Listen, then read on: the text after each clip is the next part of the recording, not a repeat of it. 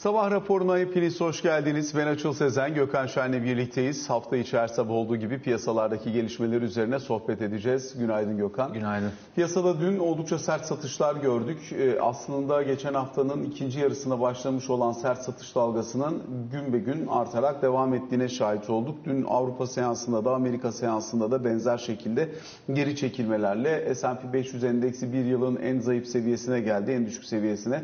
Ee, zirvesinden %17 aşağıda, teknoloji hisseleri %30'un üzerinde aşağıda. Ee, işte kripto varlıklara baktığımızda zirvesinden %50'den fazla aşağıda derken hemen hemen her yerde bu riskten kaçış hikayesinin yansımasını izledik. Biraz da fazla kaçmış olabilir mi acaba diye bugün biraz geri dönüş çabası var gibi görünüyor. Gerek Amerikan vadelerine baktığımızda gerekse Asya piyasalarındaki belli başlı komponentlere baktığımızda bir toparlama çabası söz konusu gibi duruyor. Amerikan 10 yıllık tahvil faizinin yeniden 3.03-3.04'lere gelmesi ki 3.14-3.15'lere kadar gitmişti. Ee, önümüzdeki döneme dair beklentilerde artık biraz daha çıpalanma ihtiyacını da ortaya koymuş gibi görünüyor. Şu anda çünkü yani son 2-3 işlem gününde hemen hemen herkes panik halinde eline geçerse satarak kendini e, bir şekilde dengelemeye çalıştı. Keza altına dönüp baktığımız zaman altın fiyatlarında da ciddi aşağı dönüş yaşandığını görüyoruz. 1863 dolara kadar geri gelindi. Şimdi buralarda tutulma çabası var gibi duruyor. Emtia fiyatlarında her emtianın yine kendi içerisindeki dinamikleri ayrı ama mesela demir cevherinde inanılmaz seviyelere gelinmişti. Oralardaki düzeltmenin devam ettiğini görüyoruz. Bugün özellikle Asya piyasalarında demir cevherinde %5 kadar daha geri çekilme yaşandığını izliyoruz. Petrol fiyatları 100 dolar sınırına kadar geldi dün. E, şu anda 102 dolar civarında Amerikan tipi ham petrol 104 dolarda Brent petrol fiyatlaması var. Genel olarak tabloyu bu şekilde özetleyebiliriz. Bununla birlikte tabii hem e, işte büyümeye ilişkin korkular devam ediyor. Hem Avrupa Birliği'nin Rusya'ya yaptırım çabaları sürüyor. Bir taraftan da yine Ukrayna'nın yeniden inşası hem kısa vadeli finansmanla maaşların ödenmesi vesaire gibi konularda Ukrayna'ya destek olunması için bir ayrı paket ki 15 milyar euroluk bir paketten bahsediliyor. Hem de daha uzun vadeli Ukrayna'nın yeniden inşası için Avrupa Birliği'nin yapacağı bir e, ortak katılımlı borçlanmayla, tahvil ihracıyla birlikte Ukrayna'nın yeniden inşasına katkıda bulunma çabaları söz konusu gibi duruyor. Biz içeride ise dünkü kabine toplantısından çıkan e, maddelerin üzerine özellikle gayrimenkul tarafıyla ilgili maddelerin üzerine bir miktar odaklanmaya çalışacağız. E, detaylara bakarız ama istersen ilk önce bir bu yurt dışındaki ağır satış dalgasını e, yorumlayarak başlayalım. Ee, işte bir süredir konuştuğumuz bu meselenin devamı. Ee, tabii artık herkes biliyor. Ee, fakat şimdi tabii bence birazcık daha satışlar sertleşince e, ya bu herhalde ciddi bir meseleymiş buraya bakalım diye e, artık bütün traderlar, fon yöneticileri e, hatta belki reel sektör de dönüp bakmaya başladı. Çünkü e, emtia fiyatları da çökmeye başlıyor. Faizler yükseliyor tüm dünyada. E, dolayısıyla kredi e, iştahında kredi koşullarında ve finansal koşullarda da e, önce direkt sonra indirekt sonra işte hepsi beraber e, bütün finansal koşullara filan diyerek enteresan bir sıkılaşma var tabi. O yüzden herkes tarafından e, fark edilir hale geldi.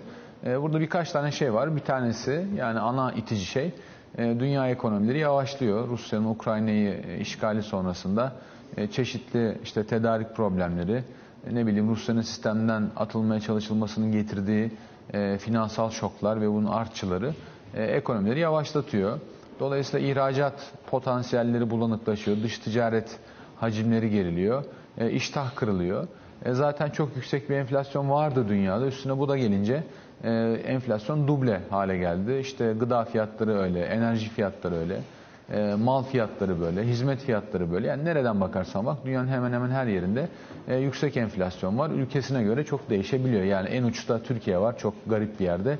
Sonra işte birkaç tane gelişen ülke filan diye e, gidiyor. Avrupa'sı, Amerika'sı buralarda da yüksek. E şimdi bir de buraya Amerikan Merkez Bankası ve diğer gelişmiş ülke merkez bankaları daha önce gelişen ülkelerin de başlatmış olduğu parasal sıkılaşmayla yanıt veriyorlar. E, ister istemez tabii yavaşlayan ekonomi, artan enflasyon ve işte sıkılaşan finansal koşullar e, yeni bir ayarlama gerektiriyor. Yani şimdi e, faizlerin sıfır olduğu, enflasyonun işte sıfırla iki arasında olduğu, ne bileyim 14-15 trilyon dolarlık negatif tahvilin e, ortalarda gezdiği bir ortamla e, bugünkü ortam arasında epeyce fark var. e, bugünkü ortamda çok başka bir e, faiz seviyesindeyiz. O bakımdan da mesela bir hisse senedi çarpanının işte 25-30'larda olması Amerika'da teknoloji hisselerinden bahsediyorum pek mümkün değil. Ya da işte e, demir cevherinin ne bileyim bakırın e, yıla başladığı seviyede oturması çok mümkün değil, değildi. E, şimdi bu fiyatlar ayarlanıyor. Tabii e, Amerikan Merkez Bankası hem sıkılaşmaya devam ediyor, ikinci faiz artışını yaptı, hem de sıkılaşmanın şiddetini, temposunu artırıyor. Yani 75 olmasa bile 25'ten 50'ye geçmesi, önümüzdeki aylarda buna devam edecek olması bir stres sebebi. O bakımdan dolar da kuvvetleniyor. Önce işte gecelik faizler, sonra orta vadeli faizler, sonra bono tahvil faizleri kendilerini ay- ayarlıyorlar. E, eski seviyeler olmadığı için yeni seviyelerde de risk başka bir yerde oluşuyor.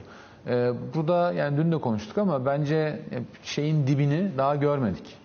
E, bir, bir çözülme anı gelecektir. Çünkü şu an mesela ben bakıyorum kredi makasları açılmaya başladı.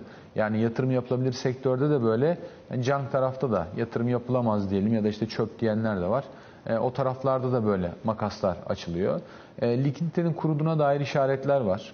Dün mesela Fed'in işte finansal istikrar raporunda da vardı. Onlar da e, uyarıyorlar. Bence o kısmı biraz daha önemli. Yani şu an itibariyle çok fazla belirgin olmasa da geçen yılın sonuyla bugünkü likidite koşulları arasında ciddi farklılık var diyor. Hem tahvil piyasası için bundan bahsediyor hem aynı zamanda hisse senedi piyasaları açısından bundan bahsediyor. Tabii hani e, yarı yıl raporu olduğu için 3 aşağı 5 yukarı belli başlı şeyleri gördükten sonra ortaya konulmuş bir rapor. Hani o zamanın koşullarıyla bugün arasındaki e, savaş başta olmak üzere farklılıkları da dikkate almak lazım ama e, likidite daralmasının finansal koşullarda sıkılaşma bir, finansal piyasalardaki fiyatlama iki. Bunun üzerinde hani şu aşamaya kadar nispeten daha sınırlı etkisi oldu. Eğer bu artarsa daha fazla etkisi olabileceğine dair de sinyal belki. Şimdi herhangi bir likidite e, zorluğu, e, fonlama sıkışıklığı henüz daha görmedik. Ama yani kurumaya başladığına dair, e, fiyatının arttığına dair şu an emareler var. Bunları izlemek lazım. Yani bunlar realize de olabilir, olmaya da bilir. Geçen gün de burada konuştuk. İşte yani Colmex siteye bakıp bono satmak zorunda kalacaklar olabilir. Fiyata bakıp portföyünü ayarlamak durumunda kalacaklar olabilir. E, ha bu arada tabii yani likitte zorluğu yaşamadık diyorum ama hani geleneksel olmayan piyasalarda mesela kripto piyasalarında e, dün çok enteresan bir hadise yaşandı. Ben önemli olduğu kanaatindeyim. Mesela UST diye kısaltılan işte Türkçe'ye herkesin farklı çevirdi ama hani istikrar parası, işte sabit coin filan diye de hani ortaya karışık diyebileceğin normal şartlarda dolarla birebir pegi olduğunu yani dolarla paritesi e, olduğunu iddia eden varlıklar var. Mesela bunların en büyüğü Tether. İşte yine en büyüklerinden bir tanesi de bu UST, Luna'nın kullandığı Terra. E, bunun da büyüklüğü yaklaşık 18 milyar dolar. Buradaki varsayım şu, yani senin herhangi bir şeyin varsa, teran varsa bu eşittir 1 dolar. Ya da 1 doların varsa her zaman terayla kafa kafaya bunu değişebilirsin. Bu işte istikrar Böylece bir paraları... şey alıp yani bir coin'i alıp satarken terayla alıp satma şansı tanıyorsan aslında. E tabi sen şimdi e, nasıl ki dolar TL'de işlem yaparken şimdi mesela makaslar açılabiliyor, her zaman aynı olmuyor. Normalde bile sonuçta bir zarar ederek e, şeye geçiyorsun. E, bu coin aleminde bu yani her paradan her paraya geçişte işte zarar ziyan olabilir diye bu paralar kullanılıyor. Yani sen bu paraya bir kez geçtiğin zaman bunlar çok likit varlıklar. Onlarla gidip diğer varlıkları takas edebiliyorsun. E, bunun da kullandığı kendi bir tane otantik parası da var. Onu da işte trade edenler, bununla uğraşanlar Luna e, olarak biliyorlar. Oradaki varsayım diyelim ki Luna 50 ise işte 50 Luna eşittir bir tane e, Terra, Terra eşittir dolar. Şimdi normal şartlarda burada hani breaking the buck diyorlar şeyde Amerikan para piyasalarında. Para piyasası fonu 1 doları kırarsa yani stres arttı çok ciddi şey var redemption var para çekiyorlar fonlardan demek. E, bunu karşılayamıyorsa fon patlıyor mesela. E, şimdi burada da normal şartlarda bu birin kırılmasını hiç beklemezsin. Yani bu 1.01 olabilir, 0.99 olabilir. E, tercihen olmamasını istersin ama olabilir e, duruma göre. Buradaki şey de e, şöyle ayarlanıyor. Yani buna yatırım yapanlar ya da alıp satımda ya takasta kullananlar hiç bunun iç mekaniğini tabii fark etmiyorlar. Çünkü yani güneşli günde zaten herkes güzel. Yani akşam güneşi vurdu mu hiçbir sıkıntı yok. Ama e, yağmurlu günler de var, karlı günler de var. Bu günlerde onların mekaniğini bilmek lazım. İşte bugün onlardan biri. Yani burada kripto biliyor olmanın bir faydası yok. Burada finans bilmek lazım. E, stres arttığında mesele çok basit. Buradaki mekanik şunu söylüyor. Yani stres arttığında ben bu tarafta faizi yükseltirim. Sen o faiz yüksek olduğu için gidip işte şeyini paranı takasa geçersin. Benim de elimde zaten likit varlıklar olduğunda ben de elimdekini bozarım. Hep pariteyi sağlarım. Ama senin verdiğin faiz bu tip stres zamanlarında fiktif olarak kabul ediliyorsa piyasa tarafından yani ben %20 dolar faizi veriyorum gelin benim lunamı alın dediğinde adam gelip almıyorsa ve senin elinde gerçekten likit varlığın yoksa ki yokmuş öyle anlıyoruz. Piyasaya müdahale ettiler. Bir de onların işte çok uzatmayacağım konuyu ama ya böyle bir vakıf gibi bir şeyleri var. Kar amacı gütmeyen. Aslında Merkez Bankası diye düşünebilirsin yani o kurun e, lender of last resort'u yani son sağlayıcısı. O bakımdan onlar gelip piyasaya müdahale ediyorlar ama yine etmedi. Ben işte en son baktığımda 80'lerde 0.80'lerde geziyordu. 0.60'lara kadar düştü. Birin etrafında yani %1 yani zinhar olmaz ama hadi %2 etrafında dalgalanmasını beklersin. 0.60'a kırıldı. Yani piyasa bozuldu. Şimdi bu e, basit bir olay değil. Bu yarın öbür gün Tether'de de olabilir, başka bir yerde de olabilir. E, ve bu çok ciddi bir fonlama stresi demek. E, bence piyasadaki ağır baskının e, sebeplerinden bir tanesi bu. Daha da kötüye gidebilir. Çünkü daha sıkılaşma yeni başladı. Yani bu bugün böyle olabilir. Yarın daha da kötü olabilir. Çünkü daha 75 bas puan arttırdı. 1'e çekti. iki tane daha yapacak. E, o aralarda likit de birazcık daha kuruyabilir. Yani piyasa bugün rally yapar. Yarın Amerika'da ne bileyim bence yarınla beraber satın alıyor piyasa. İşte beklenenden düşük bir tüfe gelirse bir parça bir rahatlarız. Omzumuzdan büyük atarız ama bir şey değişmeyecek. Yani bu tek veri Fed'in e, akışını e, bozmayacak, insicamını bozmayacak, değiştirmeyecek. E, aynı şekilde devam edecekler. O yüzden daha yeni başladılar faiz arttırmaya ve e, ilk kurban geldi benim gördüğüm kadarıyla. Bu bakımdan çok tehlikeli bir piyasa şu an bu. Onu söyleyebilirim. E, ben altın, gümüş ve diğer e, şeylerde de hisse senetlerinde de zaten şu ana kadar epeyce bir satış oldu ama bu tip çözülme anları olabileceğini düşünüyorum. Çünkü yani artık 2000'li yıllardan sonra özellikle 2008 finansal krizinden sonra piyasanın ezberlediği tek bir şey var. Yani 15 yılda. Dipten al. E, ya dipten al bir de tabii niye al? Çünkü arkada bir merkez bankası var. Yani onlar mutlaka piyasayı çeviriyorlar. 2008'de FED çeviriyor. 2012'de işte Draghi e, çeviriyor. Sonraki yıllarda yine işte çeşitli koordineli alımlar da geldi filan. Ama bu Salgın sefer zamanında hepsi bir araya gelerek. Hepsi bir araya geldi. Fakat bu sefer yok. E, olmayınca piyasa o bu görünmezler... bizatihi onlar zaten dalgalanmayı yaratan. Kesinlikle öyle. Dolayısıyla bu böyle bir zaman ve e, yani gelip de seni kurtaracak kimse yok. Çünkü enflasyon yüksek. Enflasyonu düşürmek durumunda görevini e, ifade ediyor. E, o yüzden yani bunlar yaşanacak. Ben zannetmiyorum ki aylar boyunca e, böyle anlarla biz devam edeceğiz. Fakat bu ya bu, bu, bu aylar birazcık böyle. Ne zamanki piyasa pozisyonlanacak diyelim ki 10 yıllık 3.25'e oturdu, işte 3.15'e oturdu neyse yani 3.5'lar falan da biraz bana zor geliyor ama olabilir. S&P 500 mesela 15 çarpanın altına oturdu. Yani neresi? Diyelim ki 3500 puana geldi. Bulunduğu seviyeden herhalde bir 500 puanlık daha satış anlamına geliyor. O zaman ben korkmam. Çünkü yani o zaman fiyatlar kendini ayarlamış demektir ama daha orada değiliz. Bence şu an onun sancısı var. Ee, bazı günler kapitülasyon denilen işte o yani piyasa çözülmelerini görüyoruz hisse piyasalarında ama diğerlerinde pek olmuyordu. Şimdi yavaş yavaş onlar da geliyor. Yani şeyi atlamayalım bu bonolardaki satış yani Nisan ayındaki satış tarihte görülmemiş bir satış. Yani bono tarihinde böyle bir yükseliş yok. Ee, e bu yani öyle hatta son 6 ayda bakarsan zaten yok yani. Kolay hazmedilecek bir şey değil. Çok yani enteresan şeyler söyleyeyim. Mesela Rusya'ya, Çin'e bak, işte borsasına vesaire filan. Ee, yani BRICS diye bir şey vardı 2000'li yılların başında başlayan Brezilya, müthiş Rusya, para Hindistan. kazandıran. Şimdi Rusya Çin. ve Çin'e bakarsan e, Hindistan'da e, ve Brezilya'da öyle olduğunu zannetmiyorum ama Rusya ve Çin'e bakarsan 2000'li yılların başından bu yana e, endekslerde getiri sıfır. Yani Rusya'da ciddi kayıp var. E, Çin'de getiri sıfır. Yani Türkçesi o yıllarda yani dolar cinsinden bir yatırım yapmış olsan mesela gidip bir şirket almış olsan getirisi sıfır. Yani sen şimdi istediğin kadar anlat. Çin bu kadar büyüdü, işte dünyanın motor oldu falan. Yani finansal aracındaki getiri sıfır. E, bu çok enteresan bir şey. Yani bu daha bugün konuşulmuyor ama hani yarın öbür gün gelişen piyasalara e, yapılan yatırımları falan da çok baştan sorgulatacak bir şey. E, o bakımdan ciddi baskı var. Yani Şimdi, yılbaşından bir yana Shenzhen endeksine bak, şey Şanghay Kompozit'e bakarsak %17 aşağıda, Sensex endeksine bakarsak %6 aşağıda. Bu şeyi zaten saymaya gerek yok. Orayı zaten hani fiyat bir fiyat diyemiyorsun. Dolayısıyla hani genel olarak bakınca hemen hemen her yerde çok ciddi anlamda düşüş var. Zaten MSCI gelişen ülkeler endeksi de yılbaşından bu yana e, ciddi şekilde örselenmiş. %7,5 civarında da orası aşağıda. Tek kazandıran bizim borsa herhalde öyle görünüyor. Bizim borsayı zaten Hem dolar bazında hem TL bazında. Evet burası çünkü e, başka alternatif olmadığı için dünyadan çok ayrıştı. Ben bizim borsanın bu kadar ayrıştığı bir dönem hiç görmedim. Bakmak lazım. Herhalde son yıllarda olmamıştır. Ya geçmişte de çok yok yani. Hani Evet. Bizim bu kadar koptuğumuz dünyanın bu kadar e, bizden negatif ayrıştığı dönem pek yok yani. Borsa konuşayım mı? E, konuşabiliriz istiyorsan. Yani bu tarafta bittiyse söyleyecek. Yani o tarafta bitti. Bu- Bunlar var. Tabii bu işte şeyi de getiriyor. Yani e, doların çok güçlü olmasını da getiriyor.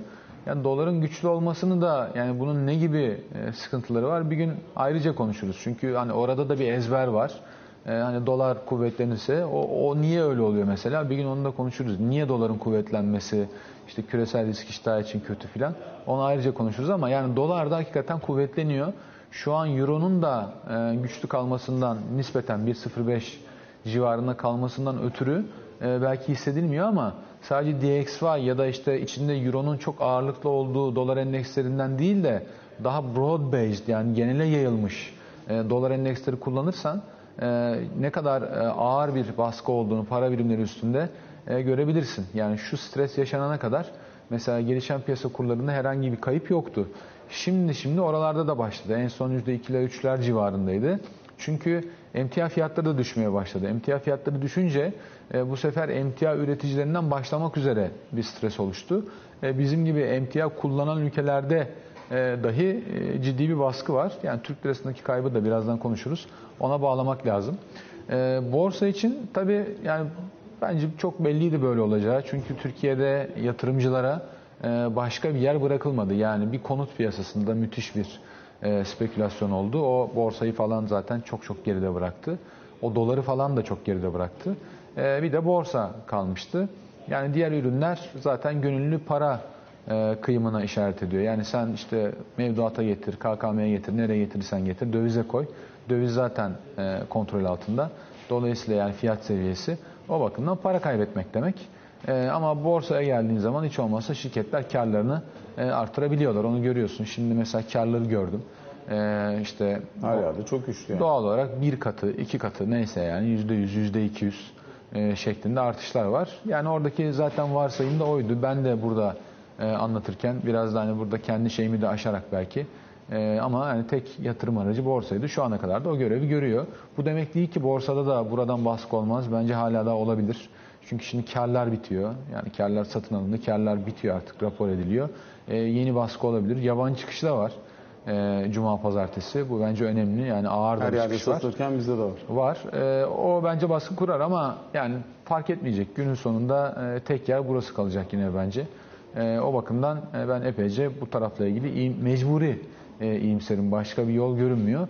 Ayrışmanın da süreceği kanaatindeyim. Yani sen MSCI ayrışmasından sormuştun. Süreceği kanaatindeyim açıkçası. Özellikle tabii hisse senedi piyasalarında e, bizdeki ayrışmanın devamlılığı için biraz önce söylediğim gibi bilanço sezonu da buralarda etkili oluyor. Mesela dün işte İş Bankası'nın karı geldi. 8.4 milyar TL çeyreklik kar rakamı var. Beklentinin üzerinde geldiğini görüyoruz. Hem İş Bankası- karlılığı yüksek. Hem aynı zamanda TÜFEX gelir diğer bankalarda olduğu gibi önemli bir rol oynamış. Kuvvetli bilançolar yani oldukça kuvvetli bilançolar ama sermaye açısından bakıldığında öz sermaye karlılığı açısından tabii hala Tabii. enflasyonla kıyasladığında düşük kalıyor. Şimdi İş Bankası'nın durumu özel tabii. Yani e, bankadan ziyade holding gibi de e, görmek Şişe camı gerekir. işin içinde katmak Tabii lazım. şişe cam zaten apayrı bir dünya, çok büyük bir dünya.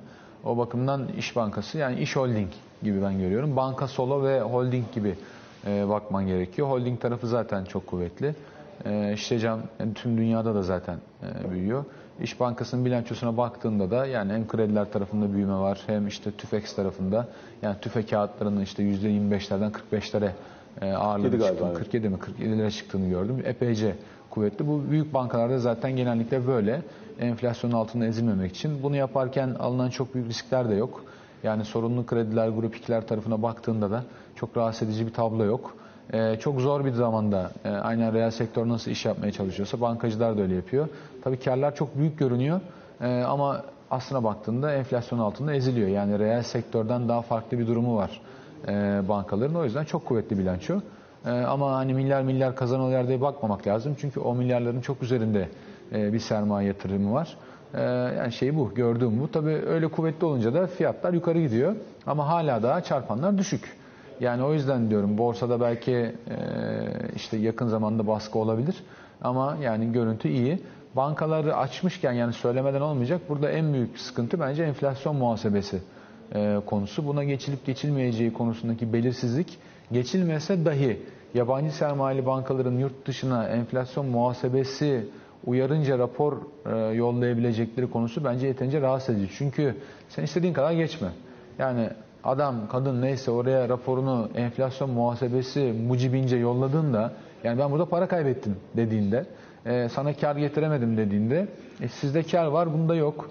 E, siz işte VUK'a göre, UFRS'ye göre şöyle böyle e, raporluyorsunuz. Bu buna göre raporluyor. Bu nasıl iş dediğinde zaten yabancı yatırımcı orada zaten kalmaz ama yerli içinde bence e, yani gıdıklayıcı Soru bir konu. işareti. Peki geçelim buradan dün akşamki kabine toplantısı sonrasında Cumhurbaşkanı Erdoğan'ın konutla ilgili yaptığı açıklamalara. Ee, özellikle tabii bir e, hani bu kadar yüksek enflasyonist ortamda dar Konuşacağız mı ona göre? Kurla bir şey söyleyeyim mi? Kurla E, ilgili. söyle o zaman kurda bitirelim. Kurla ilgili şeyi söylemem lazım çünkü. Ee, şimdi kurdaki mesela yani 15, 11 vesaire filan gibi seviyeler çok bence doğal. Ee, hatta az bile e, gidiyor. Tabii şimdi sermaye akımları tam serbest olmadığı için sonuçta burada Merkez Bankası'nın e, kur üstünde full kontrolü var. Yani ben e, ya yanlış yorumlar görüyorum işte hani şey kırıldı, o öyle oldu filan diye. Yani bu seviyeyi istese hani 13'e bile çekerler yani. Anlatabiliyor muyum? Çünkü burada e, sadece şey var, şirket katılımı var. Yani şirketler gelip ihtiyaçları uyarınca piyasadan kur alıyorlar. Mesela bireylerin herhangi bir piyasa katılımı yok. E, işte altın düştüğü için altın almışlar e, anladığım kadarıyla. Onun haricinde bir kur talebi yok. Zaten yani gidip de döviz almanın e, KKM varken e, çok bir anlamı yok. Zaten sana bedava opsiyon veriyor. Yani buradan döviz almak çok enteresan geliyor bana. Ee, şey açısından bakınca, yabancı açısından bakınca zaten katılım yok. Dolayısıyla e, ihracatçının dövizi devamlı buraya geliyor. Reskont buraya geliyor. Yani piyasa buraya gittiği için bence kurun birazcık vanasını doğal olarak da makul olarak da açılıyorlar, e, açıyorlar. Yoksa bugün Merkez Bankası istese şu saat şu an 08.38, 08.39'da 13 yapabilir yani. Şu an o durumdayız. Onu bence Onun sonucunun ne olacağını daha ayrı tartışabilirsin. ama ayrı onu doğru anlamak lazım. Yani şu an full kontrol var. Yani ciddi bir döviz akımı var. Merkeze istediği gibi onu veriyor. Zaten dışarıdan işte tüp başına oraya buraya vesaire bir sürü satışları da oradan yapıyor. Yani herhangi bir sıkıntısı yok. Piyasayla ilgili de sıkıntısı yok. Sadece bu seviyeyi savunmaya devam etmek mantıksız. Çünkü yani durup dururken e, değer kazandırmış oluyorsun reel olarak aslında. Zaten reel olarak garip bir şekilde değer kazanıyor. E, dünyada bu kadar ağır baskı var. Mesela dünya yıkılıyor. Sen 14.70'te böyle baksan e, bir anlam. O yüzden bence e, biraz şey yapılıyor. Onu bence öyle görmek lazım. Yani stres bittiğinde e, orada istenilen seviye yine yapılabilir. Çünkü yani tam serbest bir piyasa yok. Bence buna alışmak gerekiyor yani. Peki konut finansmanı ile ilgili olarak 3 yeni paket açıkladı Cumhurbaşkanı. Bir bu. İkincisi de zaten dar gelirlilere yönelik işte aile yardımı vesaire gibi yaz dönemi için çeşitli unsurlar üzerinde çalıştıklarını söyledi. Enflasyonist ortam iki tarafa birden çok e, olumsuz etki etti. Bir dar gelirli kesimin alım gücünü düşürdü. İkincisi gayrimenkul piyasasında insanların bizim de burada konuştuğumuz barınma ihtiyacı konusunda da soru işareti yarattı. Şimdi 2 milyon liraya kadar birinci el satın almalar için %10'a kadar ya şey 10 yıla kadar vadeli aylık 0.99 faizli bir konut kredisi sağlanacak. Ayrıca bitmemiş projelerin tamamlanması için ekstra bir kaynak sağlanacak. Eğer dövizini altınını Nisan ayından önceki açılmış hesaplardan bozup gayrimenkule döneceksen de orada 0.1 puanlık daha bir faiz avantajı sağlayacak bir unsur açıklandı. 0.89 oluyor orada. Ee, yani iyi niyetli e, diye düşünüyorum tabii. Çünkü Türkiye'de e, fiyatlar, konut fiyatları e, çok garip bir yere geldi ve şu an Türkiye'deki gelir dağılımındaki bozulmanın e, ana itici kalemlerinden biri oldu. Bu, bu- bunun görüldüğünü ben buradan fark ediyorum. E, o yüzden tabii yabancıları konut satışı ve konut satışı çok konuşuluyor ama yabancıların kiraladığı evler hiç konuşulmuyor. Bazı semtlerde bu Türkiye'nin birçok ilinde mesela Gaziantep'te de böyle, ne bileyim Mersin'de de böyle, belki Hatay'da da öyledir tam onun içeriğini bilmiyorum. Ee, Kilis'te zaten ağır bir yoğunluk var. İstanbul'da e, çeşitli semtlerde e, ciddi yabancı ağırlığı var yani. E, dolayısıyla buralardaki şeyleri de tam bilmiyoruz. Yani bunun resmisi var, gayri resmisi var. Sadece yabancıya konu satışı değil. Çünkü konu satışı yabancıya toplamın içerisinde minik bir pay. Her ne kadar ağırlığı artmış olsa da ifade ediyor ama kiralananlar e, yani o yüzden de insanların bir barınma sıkıntısı ortaya çıkıyor. Ya bir de akışkan bir piyasa olmadığı için insanların bireysel olarak kendi kiralarını ya da kendi gayrimenkullerini doğrudan belirleyebildikleri bir piyasa, böyle gürül gürül akan bir konut piyasası olmadığı için buralarda yapılan bütün yabancı işlemlerin fiyatlama etkisi çok yüksek oluyor. Yani orada yapılmış olan bir konutun gayrimenkul fiyatlaması çevresini de çok doğrudan Endeksleme. Tabii. Ee, o var. İkincisi tabii e, yani konut fiyatlarının buralara gelmesini sağlayan şey Türkiye'deki e, yüksek negatif reel faiz ortamıdır. İnsanları konuta ittik. Şimdi bu yine sebeplerden bir tanesi. Bu bakımdan tabii atılan adımlar bu sebepleri e, ortadan kaldırmıyor. Bir başka konu da konut arzında sorun olması. Ee, Şimdi paketin bir yerlerinde o var. Yani işte konutun belli bir aşamasına gelmiş şu kadarı kalmışlara destek vermek üzere. Eğer ki onlar da fiyatları yükseltmezlerse, yükseltmeyeceklerse diye. Ee, bu Bunlar tabii olumlu. Çünkü konut arzının sağlanamıyor olmasında da en büyük sıkıntı yine enflasyonist ortam. Yani arsa pahalı, arazi pahalı, inşaat malzemesi pahalı. Süre bitti mi? Tamam değil mi? Bitti bitti. O zaman burada keseyim. Peki kısa bir araya gidelim. Sonrasında Can Türkoğlu da bizlerle olacak. Kaldığımız yerden devam edeceğiz.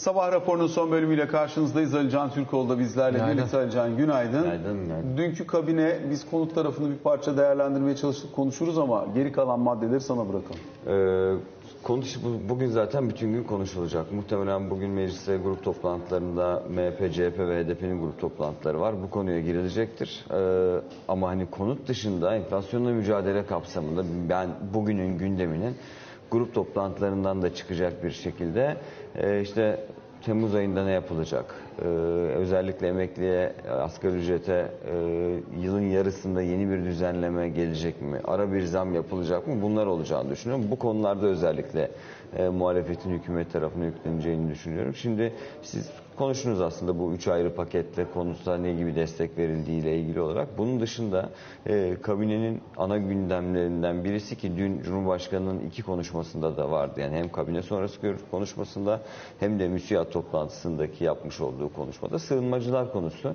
Dün de çok değindik aslında. Hani bir süredir de çok konuşuyoruz. E, siyaset zaten çok konuşuyor. Sığınmacılarla ilgili olarak özellikle Millet İttifakı tarafından, Cumhuriyet Halk Partisi'nden son dönemde yapılan açıklamalar da dahil olmak üzere yapılan e, sığınmacıların geri gönderileceğine ilişkin iddiaların e, gerçeği yansıtmadığını, geri göndermenin olmayacağını, gönüllü gitmek isteyenler dışında kimsenin zorunlu olarak Türkiye'den gönderilmeyeceğini vurguladı aslında dün Cumhurbaşkanı. Muhtemelen bugün bu konuşma üzerine yankıları çok olacaktır. Cevaplar çok gelecektir. Ee, siyaset bunun üzerinde bir söylem geliştirecektir. Yani Türkiye'deki e, resmi kayıtlı olan olmayan sığınmacılar ve kaçak girenlerin ülkelerine geri dönüşleriyle ilgili nasıl bir mekanizma kurulacak ve bundan sonra bu süreç nasıl işletilecek? Şimdi resmi olarak zaten e, resmi kurumlardan gelen bilgiler neticesinde 1 milyona yakın kişinin gönüllü olarak geri dönmek istediğine e, ilişkin verilerin e, hükümette olduğuna ilişkin Cumhurbaşkanı açıklama yaptı. İlgili bakanlar da yapmıştı benzer açıklamayı. Dolayısıyla bu konuyla ilgili çalışmalar devam ediyor proje. E, işte Suriye'nin e, kuzeyinde 13 bölgede Birleşmiş Milletler desteğinin de olacağı varsayılarak yapılan bir takım projeler var. Bu konuda 200 bin konut inşa edilmeye e, çalışıldığı açıklandı. Bununla ilgili zaten çalışmalar devam ediyor ama bunun ötesinde e, şu anda Türkiye'de bulunan e, diğer sığınmacıların durumu ne olacak? Tamamı geri dönmek istemezse burada kalanlar için farklı bir süreç işletilecek mi gibi sorular siyasetin gündemi. Dediğim gibi bugün e, MHP, CHP ve HDP grup toplantılarında muhtemelen bu konuyla ilgili olarak e, tüm siyasi parti genel başkanlarından açıklamalar gelecek. E, konutla ilgili de açıklamalar e, muhtemelen bugün gelecektir. Bugün aslında dün de değindim, geçen, geçen hafta da değinmiştim. O yüzden bir bu konuyu e, açıklık getirmek de gerekiyor. Bugün ek göstergeyle ilgili toplantı olacaktı. Dün de söylemiştik. Bu toplantı ertelendi. Ne zaman ertelendiği belli değil ama bu toplantı bugün olmayacak. Dolayısıyla bu konuyla ilgili beklentisi olan izleyicimiz varsa e, yayınlarımızdan da ötürü e, Çalışma Bakanlığı'nın muhtemelen Kazakistan heyeti geliyor. Bununla ilgili de olabilir. Çalışma Bakanlığı bunu ileri bir tarihe erteledi. Memur senden de ilgili sendikadan da konfederasyondan da bakanlıktan da nedenine ilişkin değerlendirme gelecektir. Ancak masadan kalkmış bir süreç söz konusu değil. En yakın zamanda tekrar bu toplantı gerçekleştirilerek ek gösterge başta 3600 olmak üzere diğerleri de kapsama içerisine dahil edilecek edilmeyecek soruları var. Çünkü bu konuyla ilgili e, üçüncü toplantı yapıldıktan sonra resmi bir açıklama yapılacak. Teşekkür ediyoruz arkadaşlar. Böylelikle sabah raporuna son noktayı koymuş oluyoruz.